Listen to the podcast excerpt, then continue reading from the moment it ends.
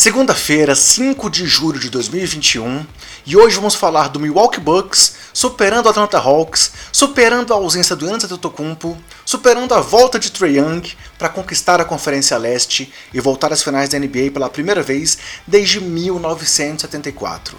Quer saber tudo sobre o jogo que garantiu o fechamento da série em 4 a 2 para os Bucks?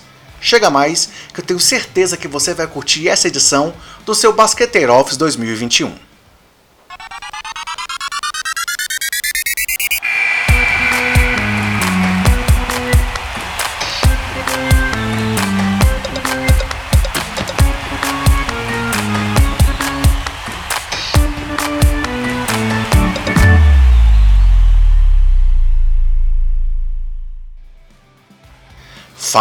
Fala basqueteiros! Eu sou o André Rocha e esse é o seu Basqueteiro Office, o nosso giro, o nosso resumo de todos os jogos dos playoffs da NBA em 2021. E chegou a hora, galera. Amanhã começam as finais da NBA, com o Phoenix Suns, que já estava classificado, encarando o Milwaukee Bucks, que foi o campeão do leste, passou pelo Atlanta Hawks e vão fazer uma decisão que promete ter muito equilíbrio, sendo que essa é a segunda final da história com menos jogos de experiência em finais de todos os jogadores participantes. Afinal, apenas Jay Crowder, com os seis jogos pelo Heat ano passado contra o Lakers, já jogou uma final da NBA. Todos os outros jogadores nunca tiveram ali e brigam para conquistar um título inédito. Inclusive o Crowder, que não foi campeão ano passado, né, galera? Mas antes de falar das finais, essa prévia vem numa live super especial, também nessa segunda, dia 5, mais tarde, às 22h30. Agora é hora de falar do jogo 6, que garantiu o fechamento da série e a classificação. Mas antes de falar do jogo 6, pessoal, vou dar aqueles recados para vocês sobre os parceiros que nós temos aqui no Basqueteiros. E o primeiro parceiro que eu vou comentar é a loja Odyssey uma loja virtual de camisetas que tem uma linha ali para você passear, se divertir, usar no dia a dia e que tem uma linha só sobre NBA, como por exemplo, ó, essa camisa aqui que eu estou usando hoje, já que estamos falando de final da NBA, em homenagem ao cara que teve mais finais nos últimos tempos, King James. É, e a Odyssey, galera, tem a nossa parceria aqui e nesse momento estamos fechando é, o segundo sorteio em parceria com a Odyssey. Você ainda pode participar até mais tarde. Como é que você faz para participar? É só acessar o nosso vídeo de preview das semifinais de conferência. Entra lá, até a nossa live dá tempo de participar. É só você acessar, deixar seu comentário de quem serão os finalistas da NBA. Agora ficou fácil, né? Suns e Bucks é, curtir o vídeo, se inscrever no canal, que a gente vai sortear e vai divulgar na hora da live quem é o vencedor que vai poder escolher uma camiseta com a cor, modelo, tamanho da Odyssey, a sua escolha, e vai se receber diretamente na sua casa. Então, acessa lá ainda o nosso vídeo das, da, da preview das finais de conferência, participa, que mais tarde vai sair o resultado. E além disso, se você quiser comprar na Odyssey com 10% de desconto, também é só se valer aqui dessa parceria com basqueteiros e usar o nosso cupom basqueteiros ou clicar no link que está aqui na descrição. Assim você preenche seu carrinho e tem um desconto de 10% em todas as suas compras da loja Odyssey. Sou suspeito, tenho várias camisas, como eu disse, incluindo essa aqui, ó, de King James. Mas galera, começando então a analisar o jogo 6 entre é, Atlanta Hawks e Milwaukee Bucks, é, tivemos essa vitória do, Atlanta, do Milwaukee Bucks por 118 a 107, que garantiu é, o título do time de Milwaukee e a classificação para as finais da NBA. É, foi um jogo onde o Bucks liderou o tempo todo, com destaque para o final do terceiro quarto e o começo do quarto período, é, sendo que no terceiro período Chris Middleton marcou 23 pontos. Sim, Apenas no terceiro período foram 23 pontos do Middleton, que meio que garantiu ali o resultado e essa vitória do time do Milwaukee. A parcial do quarto foi de 44 a 29 e com isso o time do Bucks volta às finais pela primeira vez após 47 anos. É a terceira final do time do Bucks aí na história da franquia, sendo que ele foi campeão em 71 e perdeu as finais de 74. Falando então dos destaques individuais desse jogo 6, que garantiu o fechamento da série, Chris Middleton foi o cara da partida, lembrando, Yannis fora, sem previsão ainda de retorno, mas esse jogo ele estava já no banco com os companheiros, então é possível que ele jogue as finais. Não sei se no jogo 1, não sei se ele volta durante a série, mas as finais passam muito aí pela saúde do Yannis, né? Antes da gente falar aqui de uma, qualquer tipo de previsão, é, já dá para adiantar que sem Yannis a série é uma, com Yannis a série é outra. Mas voltando ao Middleton, ele teve nesse jogo 6 32 pontos, 7 rebotes, 3 roubos de bola, acertou 10 em 22 arremessos, 4 de 10 bolas de 3 e 8 de 8 nos lances livres, sendo que, com esses 23 pontos no terceiro quarto, ele se tornou o primeiro jogador do Milwaukee Bucks nas últimas 30 temporadas a ter pelo menos 23 pontos em um quarto de um jogo de playoffs. Além disso, foi a quarta vez nesses playoffs que ele teve pelo menos 15 pontos em um quarto, a segunda maior marca dessa edição de pós-temporada, atrás de Donovan Mitchell e Kevin Durant, cada um com 5 vezes pelo menos com 15 pontos em um quarto nesses playoffs. Foi também a terceira vez que ele teve 20 ou mais pontos em um quarto nos playoffs em sua carreira, sendo que nenhum outro jogador da história do Milwaukee teve mais de uma vez de pelo menos 20 pontos em um quarto nos últimos 25 anos. E vale destacar também o poder de decisão que o Middleton mostrou nas últimas duas séries, pois ele brilhou nos jogos 6 e 7 diante do Brooklyn Nets e agora nos jogos 5 e 6 diante do Hawks. Lembrando que o Middleton foi um cara que foi da D-League, se tornou um All-Star e agora chega às finais da NBA. Além do camisa 22, destaque também para Drew Holiday, que fez uma boa partida, com 27 pontos, 9 rebotes, 9 assistências, 4 roubos de bola e 2 tocos, acertando 11 de 23 arremessos, 4 de 12 nas bolas de 3 e com mais 13 de plus-minus, a segunda melhor marca do time do Bucks, né, com esses 13 pontos a mais, enquanto Holiday esteve em quadra. Brook Lopes teve 13 pontos e o melhor plus-minus do time, com mais 25 pontos para o time de Milwaukee, com o pivôzão aí em quadra. Pat Connaughton teve 13 pontos e 8 rebotes, Bob Portis 12 pontos e 9 rebotes, e Jeff Teague surgiu aí na rotação de novo do técnico Mike Banderhauser para contribuir com 11 pontos. E um destaque aqui, galera, é que temos dois Antetokounmpos no time do Bucks, né? O Yannis, o craque, o dos MVP, o defensor do ano, é, a grande estrela, e também Tanazes Antetokounmpo, sendo que eles são o segundo par de irmãos a chegarem juntos aí numa final de NBA e é a primeira vez que a NBA vê isso acontecer desde 1953. Voltando aí aos destaques do jogo, pelo time do Hawks, Reddish surpreendeu, voltou aí de lesão nessa série e foi muito bem com 21 pontos, 6 de 7 nas bolas de 3, sendo que essas 6 bolas de 3 é um recorde aí de um jogador dos Hawks que veio do banco em uma partida de playoffs na história da franquia. E além disso, ele é o segundo jogador com pelo menos 6 bolas de 3 é, em finais de conferência aos 21 anos, ao lado de ninguém menos que Kobe Bryant lá no ano 2000. Além de Reddish, destaque para Bogdan Bogdanovic, com 20 pontos, 7 de 12 nos arremessos e 2 de 5 nas bolas de 3.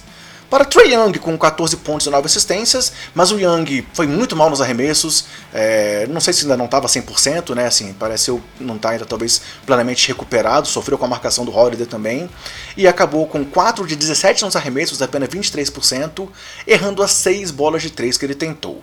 Mas, independente desse jogo, do resultado da eliminação do time do Hawks, foi um playoff tanto para o Trey, é, Young, né? A primeira edição dele de playoffs, terminou com médias de 20,8 pontos e 9,5 assistências, sendo o sexto jogador da história com médias de 25 pontos e 9 assistências em um playoff, jogando pelo menos 10 partidas. É, e a primeira vez que a NBA veio isso acontecer desde LeBron James em 2018. Além disso, mais uma vez aí ao lado de LeBron James em 2018, se tornou o segundo jogador apenas com médias de 28 pontos pelo menos e 9 assistências pelo menos em uma edição de playoffs na qual disputou pelo menos 15 partidas. Tudo bem que eu falei muitos pelo menos aqui, mas é porque realmente são marcas ali da marcas interessantíssimas aí pro Trey Young nessa edição dos playoffs. Além de Young, Destaque ainda para Clint Capella com 14 pontos e 9 rebotes, John Collins com duplo-duplo, 13 pontos e 11 rebotes, e Danilo Garinari que contribuiu com 13 pontos. E todos os jogadores do Hawks nessa partida tiveram plus-minus negativo, à exceção de Cam Reddish, que teve mais 4 aí enquanto ele esteve em quadra. Ou seja, é, o Atlanta caiu de pé, mas foi dominado pelo Milwaukee, mesmo sem o grego em quadra, e acabou caindo, mas numa temporada que merece ser destacada positivamente, pois esse time do Hawks tem um belo futuro pela frente. Renovaram aí pelo Nate McMillan por mais quatro temporadas, ele agora não é mais técnico interino, e Trae Young se tornou, falando um pouco mais do que, que o time conquistou, Trae Young se tornou o jogador que mais, até o momento, né, com mais assistências ou pontos para o time, com, com 814 pontos do Hawks, vindo de pontos ou assistência é, do camisa 11. Na sequência, aí nos playoffs, tem Paul George com 766 pontos vindo de pontos ou assistências dele. O Devin Booker com 622 no, pelo Suns e o Yannis com 617. Beleza, Booker e Yannis seguem jogando, podem ultrapassar, mas nesse momento Trey é o jogador que mais contribuiu para que o time chegasse é, aos pontos, seja pontuando diretamente ou seja por assistências que ele deu. Além disso, se tornou o terceiro jogador da história com mais pontos na sua primeira participação em playoffs, atrás de Rick Barry, que teve 521 pontos nos seus primeiros playoffs, do Dr. J, Julius Irving, que teve 518, e aí vem ele na sequência com 461. Também pode ser ultrapassado pelo Booker aqui, que tem 432, mas até o momento ele é o terceiro jogador com mais pontos na sua estreia nos playoffs da NBA. E, falando do time do, do, do, Hawks, ele bateu o Knicks por 4x1 na primeira rodada, o Knicks sem nenhuma lesão, venceu o Sixers por 4x3 e agora forçou o Bucks aí a uma, a uma final em 6 jogos. Sendo que o elenco deles ainda é muito jovem e tem muito futuro pela frente. Afinal, DeAndre Hunter e John Collins têm apenas 23 anos, Trey Young e Kevin Huerter 22, Cam Reddish 21 e Onyeka Congo 20 pontos. Falando um pouco agora da final, galera, um pouco aí de preview rápido nessa edição aqui mais curtinha, que é a análise do jogo 6. Essa é a primeira final com os líderes de ponto de cada uma das franquias tendo sido draftados por essa própria franquia desde Kobe Bryant e Paul Pierce na final entre Lakers e Celtics em 2010. Afinal, Devin Booker é o cestinha do time do Suns e ele foi um jogador draftado pelo Phoenix, e o grego Antetokounmpo é o cestinha do time do Bucks nesses playoffs e foi draftado aí pelo time de Milwaukee. Detalhe curioso também é que esses dois times que se enfrentam nas finais agora entraram juntos na NBA. Foram duas equipes que foram é, fundadas em 1968. E outro detalhe curiosíssimo é que, assim como aconteceu, por exemplo, lá com o nosso Anderson Varejão, que disputou uma final tendo defendido Cavs e Warriors na mesma temporada, Torrey Craig fez isso também esse ano. Ele jogou pelo Bucks e agora é jogador do Phoenix Suns e pode ser então um jogador já considerado campeão nessa temporada. Vamos ver se que nem o Varejão ele pode talvez recusar um anel ou não, mas Torrey Craig aí está esteve nos dois elencos que chegam às finais da NBA. E a última curiosidade que eu trouxe aqui para vocês é que PJ Tucker pode se tornar campeão da NBA antes de todos os seus companheiros lá daquela semifinal onde eles perderam é, quando jogavam pelo Houston Rockets diante do Golden State Warriors. E ele eliminou três dos seus quatro companheiros titulares de time até aqui nesses playoffs. Já trouxe essa informação antes, já levei ela também lá numa live do Live Basketball BR e repito, na primeira rodada ele eliminou Trevor Ariza, que era do Heat, na segunda James Harden do Nets, na terceira Clint Capella do Hawks e vai enfrentar Chris Paul na final. Então se o Bucks for campeão, o Tucker não apenas leva o anel para casa, como vence todos os seus companheiros aí de time do Houston Rockets. E não importa se ele ou se Chris Paul, um dos dois vai ser campeão antes do Barba. E aí, será que é uma provocação também com relação ao Barba? E um detalhe final Giannis Antetokounmpo foi desafiado por Kobe Bryant, antes do Kobe, claro, falecer, a ser MVP. E após conquistar o seu primeiro prêmio de melhor jogador da temporada, veio um novo desafio do Kobe. Ele falou que o próximo passo era o título.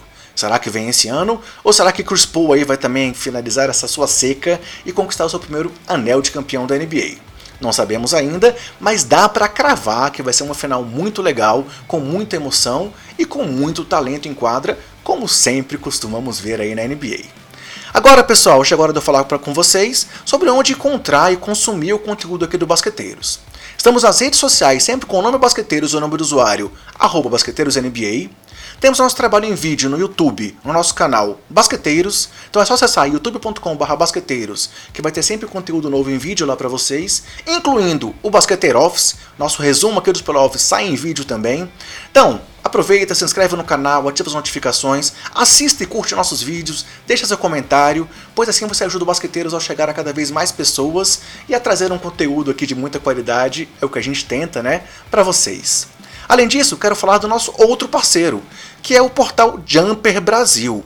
É, nosso podcast é publicado dentro do portal Jumper Brasil, inclusive o Basqueteiro Office. Então, se você quer se manter bem informado sobre a NBA, é só acessar o portal Jumper Brasil e também encontrar o nosso, o nosso podcast lá dentro. Pois o nosso podcast é nosso carro-chefe e ele pode ser encontrado ou no Spotify ou no seu agregador de podcast favorito, ou na Orelo. E aqui vem o nosso convite, que é para que você baixe o app do Orelo, os links estão aqui na descrição, pois a Orelo é uma plataforma brasileira que ajuda o produtor de conteúdo a continuar aqui um trabalho é, de qualidade.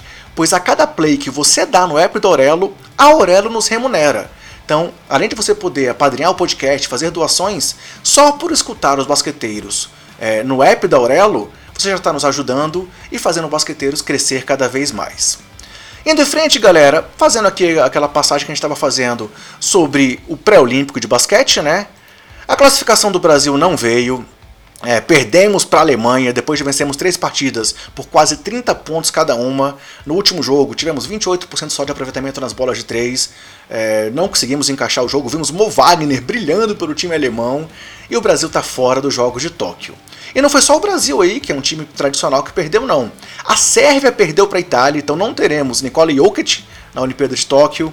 A Grécia está fora, então também não teremos Yannis. A Lituânia perdeu para a Eslovênia, do Luka Doncic, então não teremos os lituanos lá em Tóquio. O Canadá foi eliminado numa semifinal do Paralímpico que ele disputou pela República Tcheca. Então, o segundo país com mais jogadores na NBA também não vai estar na Olimpíada.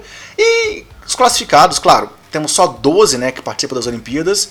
E os classificados então para Tóquio 2020, que acontece agora em 2021, são Irã, França, Estados Unidos e República Tcheca no grupo A, Austrália, Alemanha, Itália e Nigéria no grupo B, e Argentina, Japão, Espanha e Eslovênia no grupo C. É, chegou a hora da, da, gente rever isso aí, né? Bem que o COI poderia aumentar o número de times, claro que não é um Mundial de Basquete, mas seria muito bom ver mais talento, cada vez mais talento disputando a Olimpíada. E só 12 vagas é muito pouco, né, galera? Indo então aqui para a reta final, antes de falar sobre o calendário das finais, eu quero mais uma vez falar com quem está vendo a gente no YouTube e pedir para você é, se inscrever no nosso canal, ativar as notificações, dar o like aqui no vídeo, pois assim você nos ajuda a mostrar que o conteúdo tem qualidade e nos faz chegar a cada vez mais pessoas. Deixe também seu comentário, fala o que está achando das finais, quem você acha que vai vencer, se Bucks ou se Suns, pois é muito legal trocar essa ideia com vocês também. Olhando para frente, assim então está o chaveamento dos playoffs da NBA, né?